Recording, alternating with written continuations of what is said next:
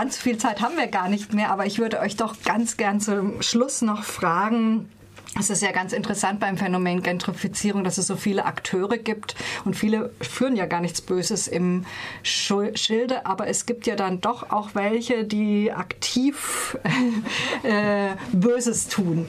Was sagen eure Romane darüber? Welche äh, Schuldigen werden denn in diesem Gemengelage der Gentrifizierung da ausgemacht? Also, wenn ich da mal was dazu sagen darf. Die Annette. Die Annette, die Annette Kröschner macht eigentlich was ganz Tolles. Mhm. Sie benennt den nämlich keine Schuldigen. Und damit wird auch, also das ist ja oft der Fehler, dass man auch zu sehr an äh, konkreten Personen klebt. Das ist auch bei dir ja ganz interessant mit dieser Figur von einem amerikanischen Investor. Ähm, hier ist es so, es geht um soziale Verhältnisse. Ja. Und soziale Verhältnisse sind oft, äh, sind halt, wenn man sie insgesamt verändern will, das ist halt nicht so einfach.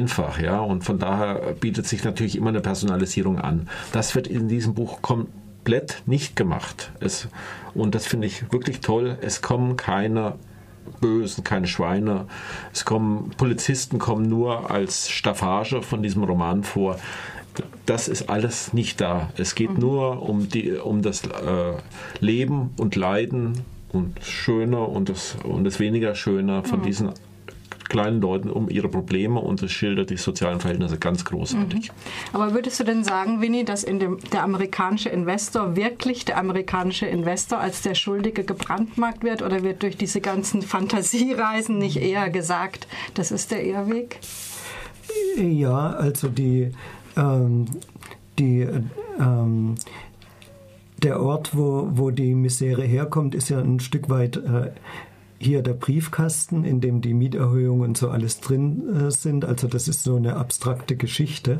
Und äh, diese Figur des amerikanischen Investors, der, äh, der spitzt äh, äh, die, diese Projektion zu, dass eine höhere Macht schuld am Übel sein muss. Ne? Das ist ja wie ein Gott, fliegt dieser Investor in den Lüften und guckt äh, herab. Und wenn man sich in also man, man, sieht überdeutlich, dass das eine Projektion ist und dass das mit den sozialen Verhältnissen nichts zu tun hat, sondern dass da jemand äh, wie früher im dummen Götterglauben äh, in den Olymp hoch zum Gott der Mieterhöhungen schaut und zum Gott der ja. seiner Ehekrise äh, und äh, die, äh, die, die, die Ursachen von, von den Mieterhöhungen, das sind marktwirtschaftliche Prozesse, die sind davon sehr weit weg.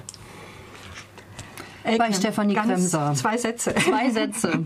Sie beschreibt Gründe. Ich finde, das finde ich das Gute auch bei ihr. Also eigentlich geht es bei allen nur darum, dass sie Geld verdienen wollen und zwar ziemlich viel Geld mit Verkauf von Häusern, mit den ganzen Touristenströmen, die da jedes Jahr nach Barcelona kommen und auch eine enorme Auswirkung haben auf die Stadt wo alle irgendwie ein, ein, bisschen vom Kuchen abhaben wollen. Das muss man so sagen. Die Stadtverwaltung sagt eben, ähm, wir machen aus Barcelona die schönste Boutique oder so. Ne? Also es wollen alle einfach ein Stück vom Kuchen abhaben. So.